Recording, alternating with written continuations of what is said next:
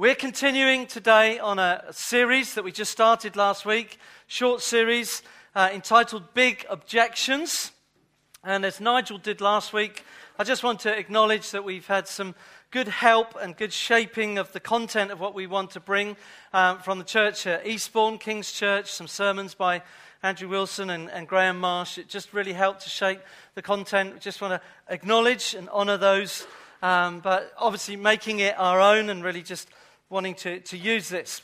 The thing is that whenever surveys are done of the big questions, the big objectives that, uh, objections that people have about the Christian faith, one of the objections that, that comes out uh, many, many times that people have to God and to church is this Why are Christians so hypocritical and judgmental? Why are Christians so hypocritical and judgmental. So I think I need to pray. Lord Jesus, just thank you for the wonderful sense of your presence with us right throughout this whole day.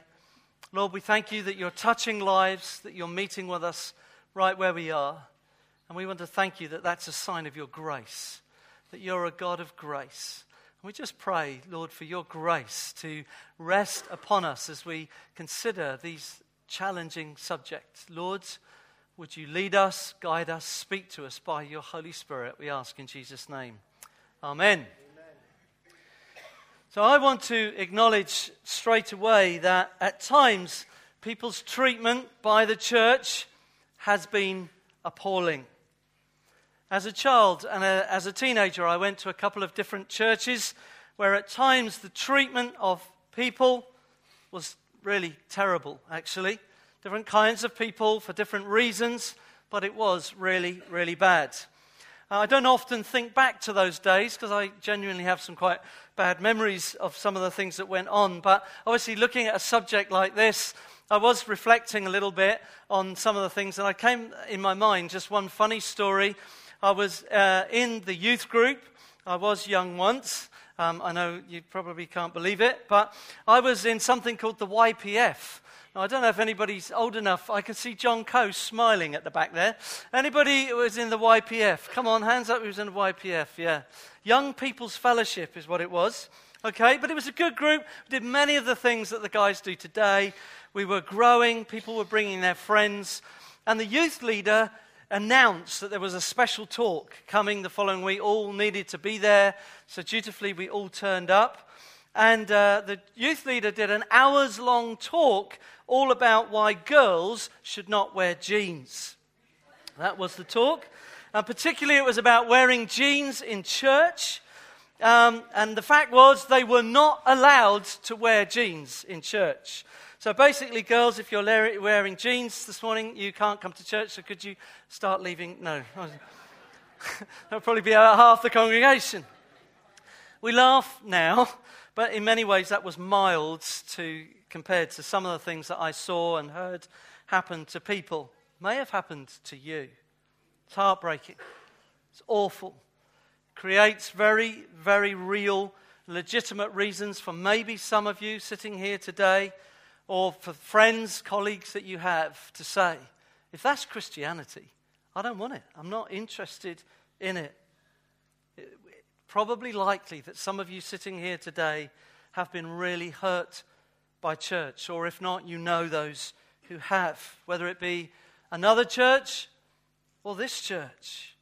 It's no good me putting my head in the sand and, and saying, well, Gateway's not like that. It's not that kind of church. Because I'm sure that it will have been for some, maybe even recently. And if not recently, then possibly next week or next month. Not because I want that to happen, but I recognize people get really hurt sometimes because of the result of the speech and the actions of Christians. And I understand that creates a massive objection to Christianity. Maybe for you here, maybe you're saying, I'm just about to walk away from this. I'm not sure I can take much more of this. Some of you may know that feeling. What comes out in the wider news may also fuel those objections, whether it be paedophile priests, whether it be money stolen or misused by church leaders, preachers advocating marriage and the value of family life and yet falling in adultery or major sexual sin. I understand, I really do. It's painful, it's hypocritical, it's bad news. Really is bad news all the way around. Because it may have been very personal to you, things that may have been said or done. Confidence is broken, gossip shared. You may have been rejected. There may have been ignorance as to your situation. You may even have had so called Christian friends begin to treat you like you didn't even exist. I genuinely want to say if I have ever been part of that, this church that I represent, I can't repent or apologize on behalf of others, but I want to say if I've been part of that or uh, immediately in this church, I genuinely ask your forgiveness for that. I know for myself, I, I personally find it very hard when Christians put posters or articles on social media making very blunt declarations about certain moral or ethical positions. I want to say to you, there is a place for debate and discussion, of course, but I believe we need to think very long and hard before we post some of these things. I, I, say that because just this last weekend I saw something very particular. It was over the Mothering Sunday weekend. In fact, it was related uh, one of my friends uh, on Facebook posted one of these poster type things. Please don't go searching or thinking it wasn't someone from this church or even this town. Um, it, but they posted it. It was related to Mother's Day. But it's also related to the termination of pregnancy, to abortion. And it shocked me deeply. I removed it from my feed immediately because it was wrong. I was not shocked by being confronted by the issue. I know it's important to God, um, and I know it mustn't be dismissed. I'm committed to the care and love of those who are going through massive decision processes in my role as a trustee of our local uh, Swindon Pregnancy Choices organisation. What I was shocked by was the sense of condemnation, the lack of love compassion, mercy, and grace in the way it was worded. I genuinely, actually, I only know the person a tiny bit. I'm not even sure they realized quite what they were posting or quite how it read, but it was utterly, utterly wrong. Of course, the other objection that comes with this sometimes is in that area of welcome and acceptance. If the church is meant to be a place where all can be welcomed in, why do its actions mean that some people cannot access it for fear of how they will be perceived within the church? I think it was uh, Philip Yancey's famous little story about he and some of the members of his church in America were trying to reach out to women who were working on the street, to some prostitutes. They came across one particular lady who had many problems. And he said to her, Have you ever thought about going to church? To which she replied, Why on earth would I go to church? I feel bad enough about myself already. See, it's not so much the idea of God that people object to, it's the Christians they have a problem with. Even Gandhi, I don't reject your Christ, he said. In fact, I love your Christ. It's just that so many of your Christians are unlike your Christ.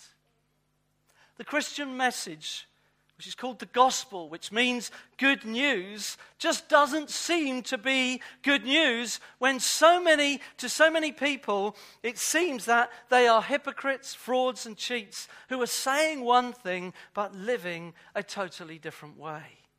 So, for a lot of people, the basic assumption is that all Christians are probably hypocrites. Now, I'm not here to uh, offend or alienate the entire congregation. But to say that all Christians are hypocrites is probably true some of the time. Speak for myself. Very often, possibly even daily, I will pretend to be something that I'm not quite. Not, not quite. I don't think that that's necessarily untrue, but I do think we need to just stop for a moment and make sure we know what a hypocrite actually is.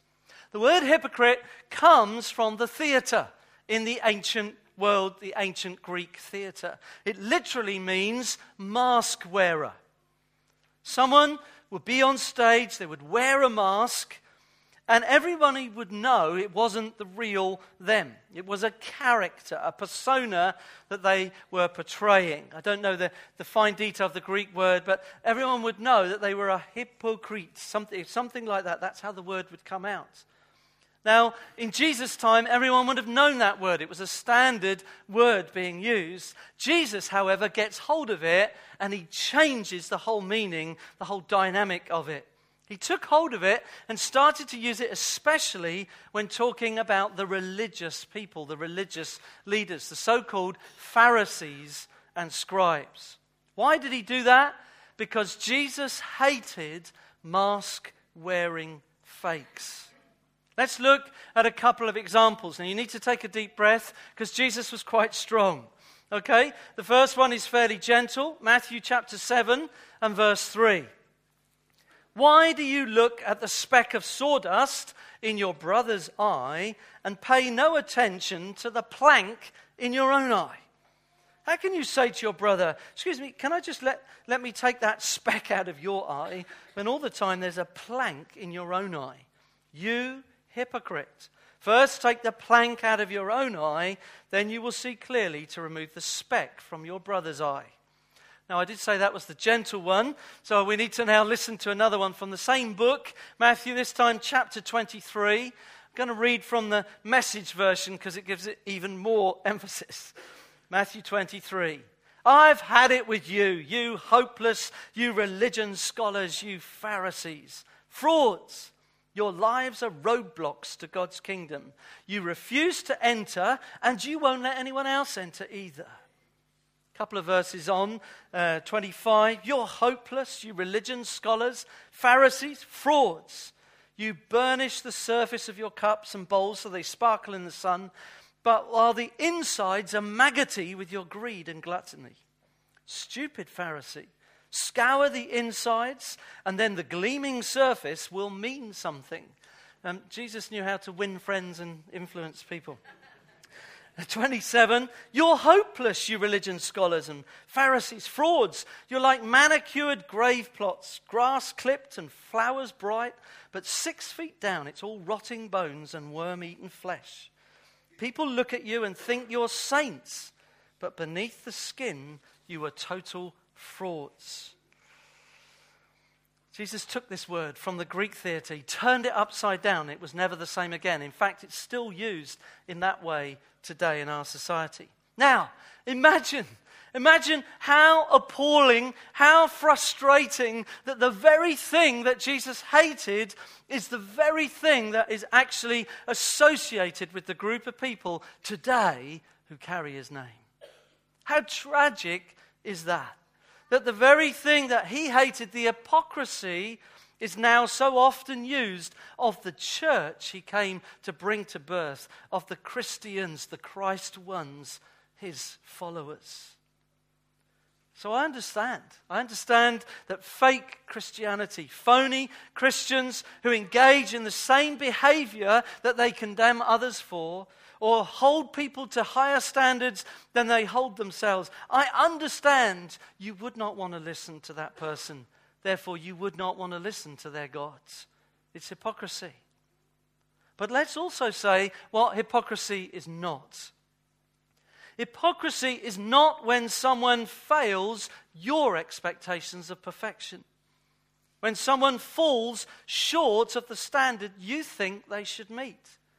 See, hypocrisy is not actually about catching out a Christian and going, ah, you're a hypocrite. A Christian making a mistake is not a hypocrite, they're making a mistake. Hypocrisy is a preacher like myself standing on a stage condemning, say, homosexual relationships from the pulpit, and then two days later it gets revealed that they're found in bed with their gay lover. That's hypocrisy. A Christian making a mistake is a mistake. Now, I've got quite a lot of family who live to the east of here. It's great to um, welcome Andy and Jackie back among us to see them, including my first uh, grand, grandchild. And so we spend a lot of our time going down the M4 and the M25 round London and so on. I say going, actually, we do quite a lot of stopping That's the reality. But one of the things that really challenges me is, you know, inevitably down the M4 as you get towards the, um, you know, Heathrow or whatever, or onto the M25, you get the lanes, don't you? And you're in a lane, and suddenly all the lanes are coming to a grinding halt. You know that situation? The thing is, though, the lane next to you is going faster, isn't it? You know that one? And uh, you think, I, I need to swap lanes, but I'm going to be mature. I know I'm not supposed, I'll be patient. I'm not supposed to swap lanes. It's dangerous. And so you're sitting there trying to be patient, and then you see other people starting to swap lanes. Yeah? And I think to myself, I deserve to be moved. They're all moving. Look, look, look, I've been watching that white van, and look how far it's gone down there. I deserve to be moving as fast as that white van, particularly as he cut me up earlier on. I want to be going as fast as him. I want to see my grandson, my dad, whatever, my family. Come on, I'm going to swap lanes. The thing is, as soon as you swap lanes, what happens? You get into another lane, and the lane you swapped into stops, comes to a grinding halt, and you go, oh, what? And then the man in front of you in the car, because everything stopped, decides to put his head down and do something with his phone or whatever he's doing. And then, shock horror, there's a gap that starts to appear in front of him. Okay? And you're going, come on, and his head's down. And then the worst thing of all, somebody from another lane comes in and goes in front of him in that gap that was my gap to get moving. I get so wound up with that. Which point, in my first, the first meeting, my wife was just. My wife was just laughing away to herself and announced to everyone that I needed prayer. But, um, the, re- the reality is that I was just saying with I love Jackie dearly, but I know that I get cross or wound up about something usually quite small, and then I express my anger or my frustration to her in, in a way that's not honoring of God. Other times there will be jealousies and insecurities that come out in me when I see other people getting recognition or advance in some way. Maybe they've been asked to do something or go somewhere, and I've not been asked, and things will rise up inside of me. Sometimes I will have to battle with sexual desires within me, like many of you, even on a daily basis. Sometimes I'm apathetic in my relationship with God. Now, you might say, but Mark, you're one of the pastors of the church. You're paid to have a relationship with God. but the reality is, it's no different for me. I have to work at it just as much. And sometimes I drift, and sometimes I waste time that I've been given. Another thing I need to work hard at a lot, particularly because I have bits that drop off all the time, is physical exercise. And you say, well, why? Well, because if you look at me sideways on, I like food a lot. Okay? I also like red wine in moderation.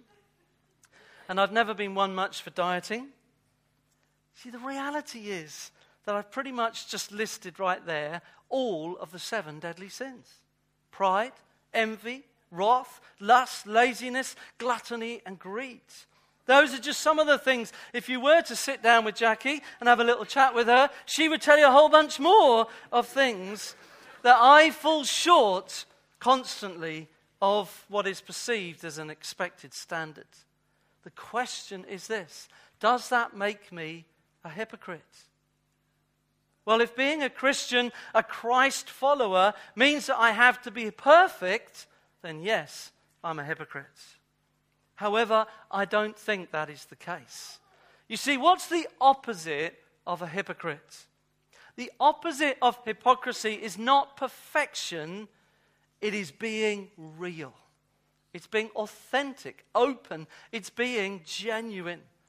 Honest transparency, openness, not controlling my appearance. It's living without the mask. A hypocrite is someone who's pretending to be something they're not. I think if we were honest right across this room, this is a challenge for all of us, whoever we are. We're all in danger of trying to be something, to be someone that we're not. And to be that someone, there are times when we will put on a persona.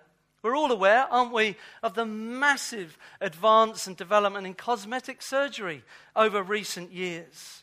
You can adjust, enlarge, or shrink almost any part of your body if you want to these days. What is that about? It's in order, a lot of the time, that we might be accepted, that we might fit in in some way or other. The acceptance that we crave in reality is about a front, it's about show, about wearing a mask.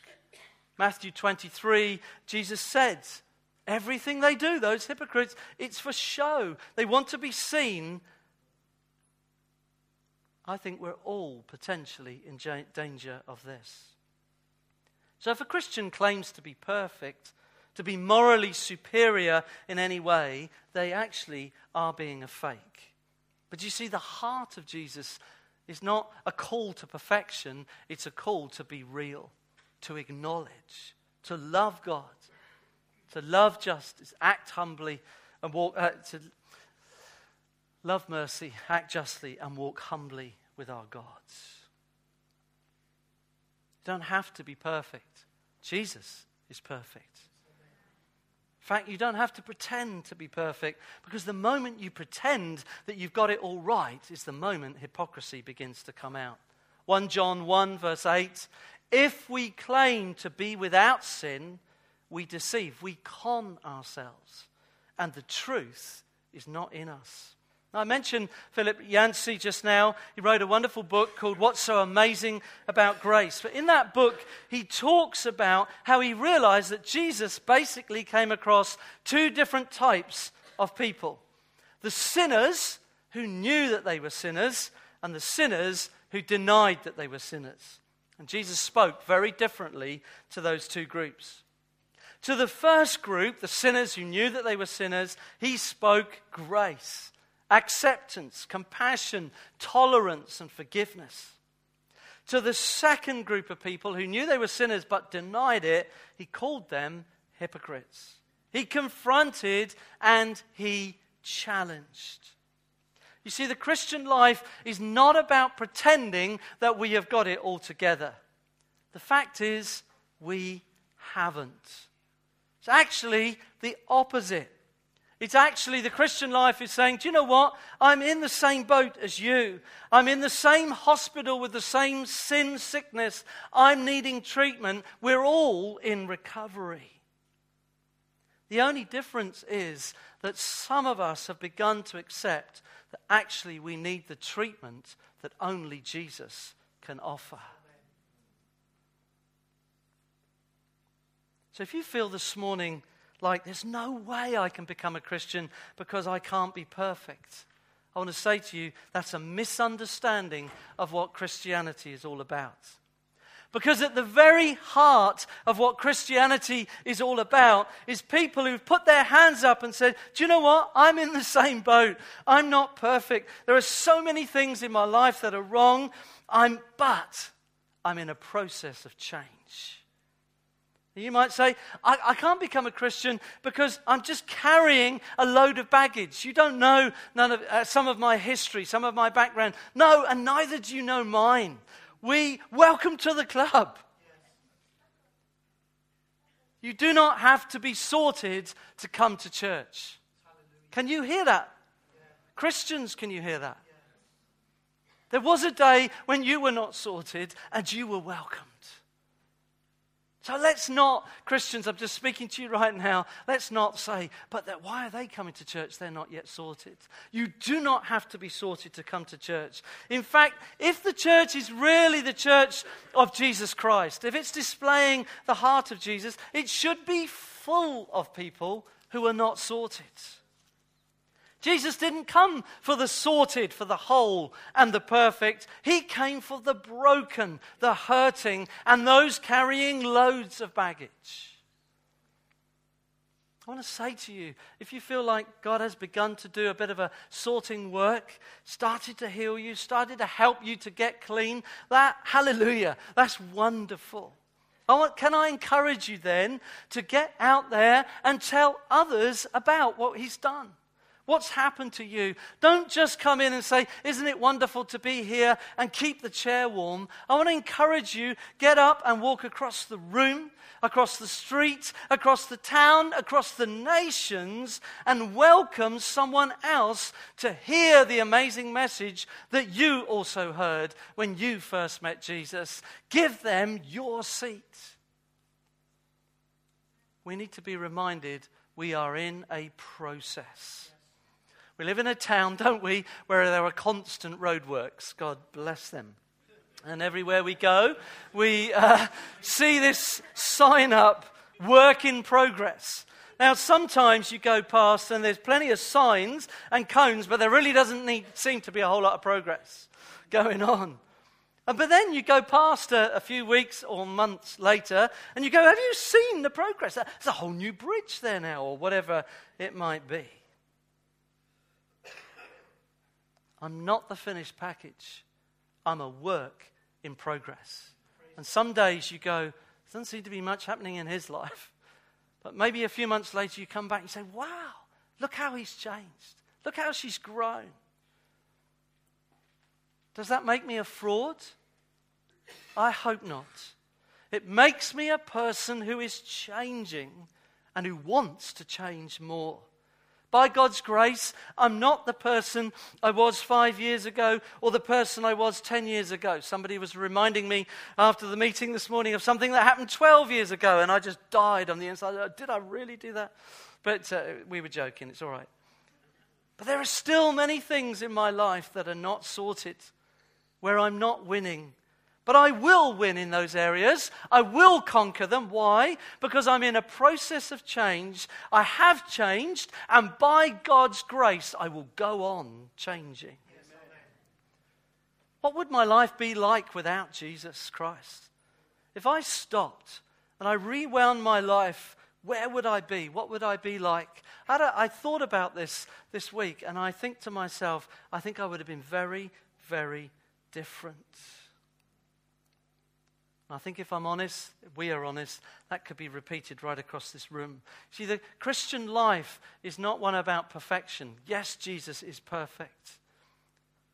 But it's one about genuine, authentic change and transform, transformation. It's a life that is under new management. An authentic, real Christian is, is someone who is putting his hands up and saying, I'm committed to change because I'm following a different leader. A hypocrite is saying one thing and doing another because they don't really care and they don't really want to change. Why is it so important to understand this process of change? Because it's about where the person has come from. Everything is so quick and instant these days. I was telling uh, in, the last, uh, in the last meeting, I was talking about Snapchat as an example. And my family have been trying to teach me to use Snapchat for about two years, and I can't seem to get the hang of it properly, uh, much to their amusement. But um, I do understand that it's about a moment.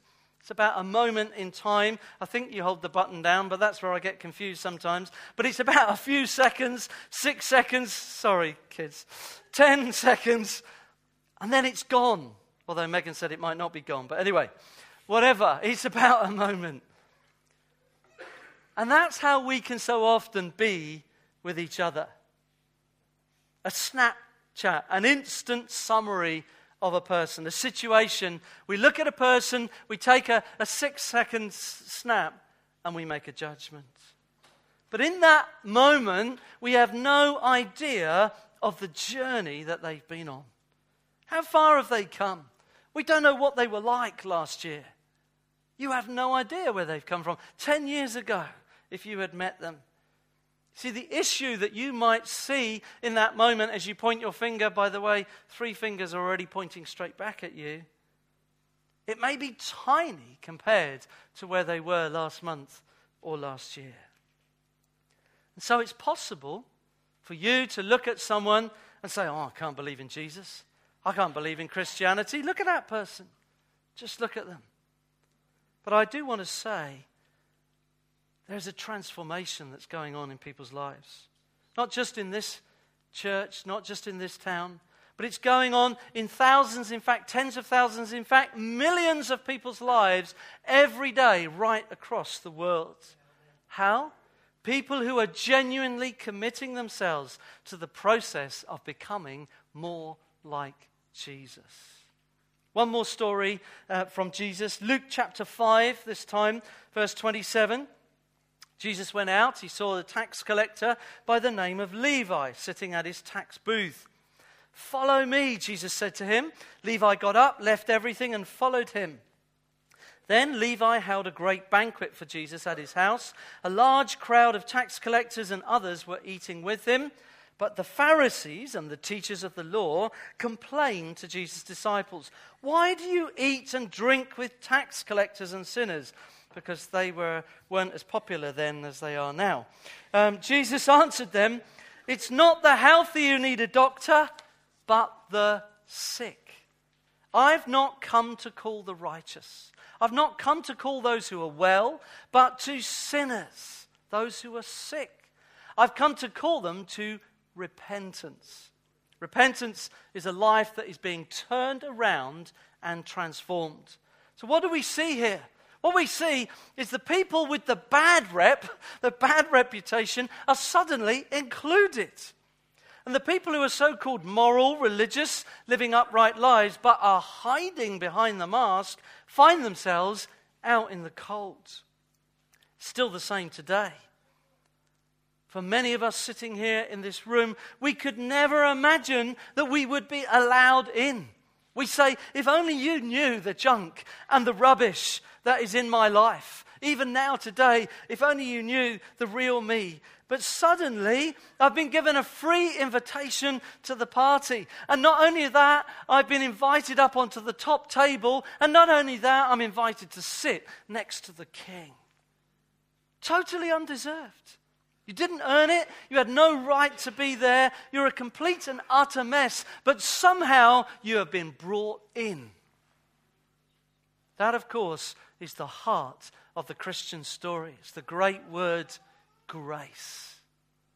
The riches of God given to us, utterly undeserved, but the riches, the blessing, the life of God given to us through the death of Jesus Christ.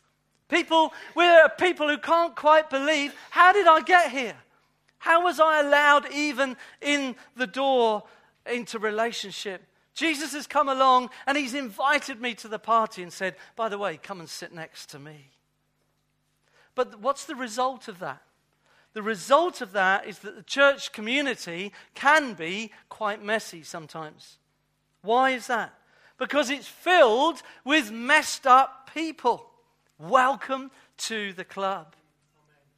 Perhaps it's no surprise that at times there will be people in church who will say one thing when they don't actually mean it.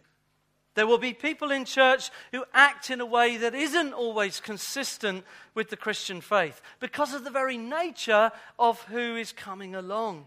People who know that they make mistakes, but they also know they're on a journey into transformation. Now, I'm aware that what I've just said there can sound like I'm trying to make an excuse or even cover up corruption, bad or be abusive behavior. Honestly, I'm not. That is not my heart. There are many, many things that have been done in the name of God and of church that are utterly wrong. But I have to say this sometimes there is behavior that you will tolerate in your own life, but you're intolerant of other people. I have to sadly illustrate this by another car story. If anyone would like to pray for me afterwards, they're, they're, they're very welcome. All right? But when I'm driving along and I see people on their phones, I get cross. I get very cross. They're putting me in danger, my family in danger, everybody else in danger, and I'm trying to sort of use my face to say, What are you doing on your phone? I might try and signal to them, but maybe sometimes they signal back, so I have to be careful of that. Um, but I'm driving along, I'm really quite cross about what they're doing. And there I'm driving along, and then a, a text message comes on my phone, which is on the seat next to me, and I think, oh, I'll just have a quick look at that.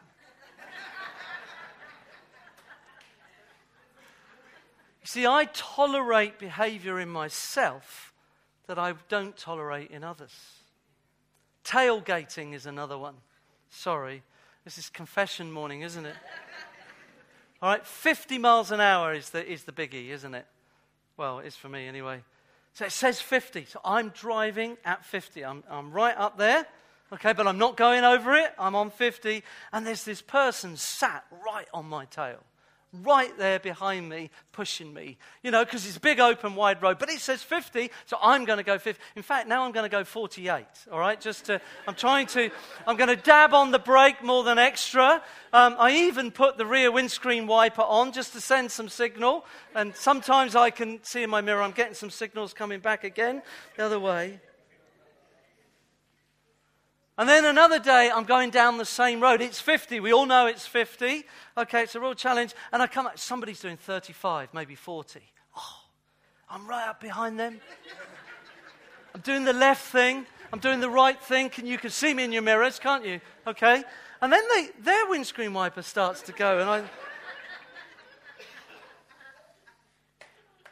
I tolerate behavior in myself that I don't tolerate in others. See, Jesus said that actually it should be the other way round. You should be intolerant with yourself, ruthless with it. In fact, he says, put it to death, cut it off. I mean, he really is quite blunt, just as he was with those Pharisees. You should up the game in yourself, he says, but you should be tolerant towards others. But somehow the church has turned it upside down. Well, I'm not perfect, but what do you think you're coming in here? No, it's not like that. It's the wrong way round. I should be getting more intolerant with myself. See, Jesus actually raised the bar, he didn't lower it. He said, You know, it says in the Old Testament you shouldn't murder. Well, actually, I'm raising the bar. I'm saying to you, don't even get angry with people. You know, it says in the Old Testament, do not commit adultery. But I don't even want you to look inappropriately at that girl as she walks down the street because it's as though you're already committing adultery with her in your heart. Jesus raised the bar, He didn't lower it, but at the same time, He did not project onto us or impose on us a perfectionism that He knew we could not attain. What He was looking for was a reality for us to be real, to recognize who we are. He raised the standards but He called us to a journey to walk with Him in life. See, Jesus has this reputation, doesn't He, of loving sinners. But sadly, the church often has twisted that, and we tend to love the righteous. We love those who get it right, and we tend, if we're not careful, to discard and push away the sinners.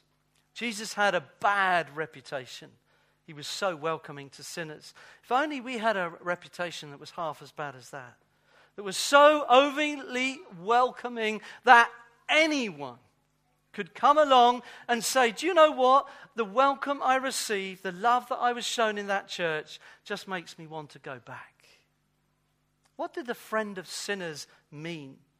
Doesn't mean he loved a good party and getting drunk. Doesn't mean he only took sides with the non religious doesn't mean that he turned a blind eye.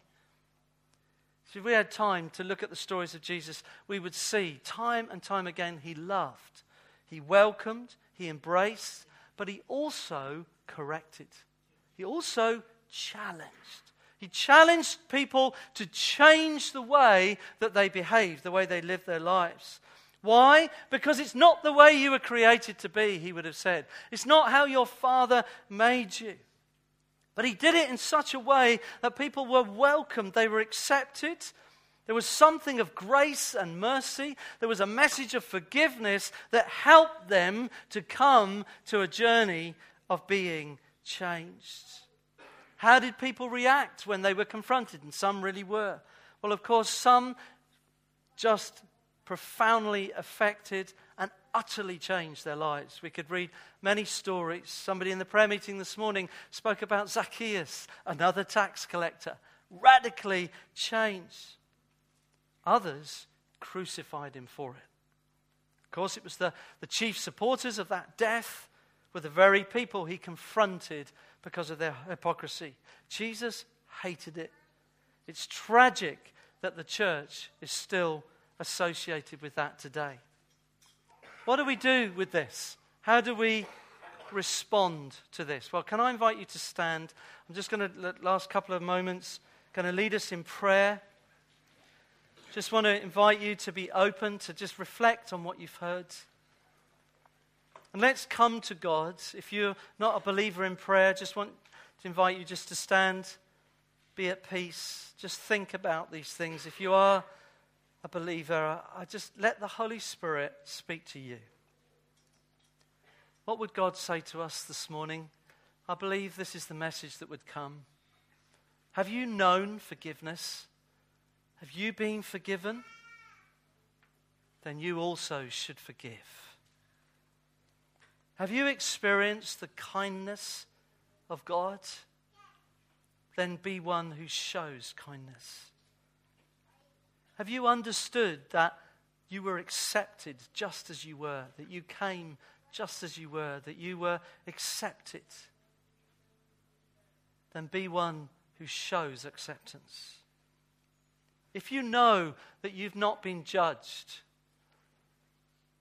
then show that you don't judge.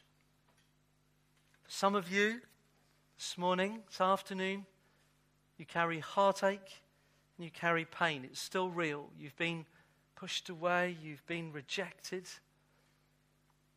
You're on the verge of saying, I've had it, I'm not sure about church, and because of that, I'm just not sure about Jesus anymore. You're giving up on church and you're giving up on Jesus. I want to say to you with as much heart and love as I can please don't. Don't give up on Jesus. Don't turn away from the greatest person who ever lived. Don't turn away from your Creator. I acknowledge that there are many who represent Him who've messed up. But I want to say to you that He loves them as well. He's speaking to them and challenging them and provoking them about their lives as well. Don't reject Jesus. I want to say to those of us who are challenged and provoked this morning,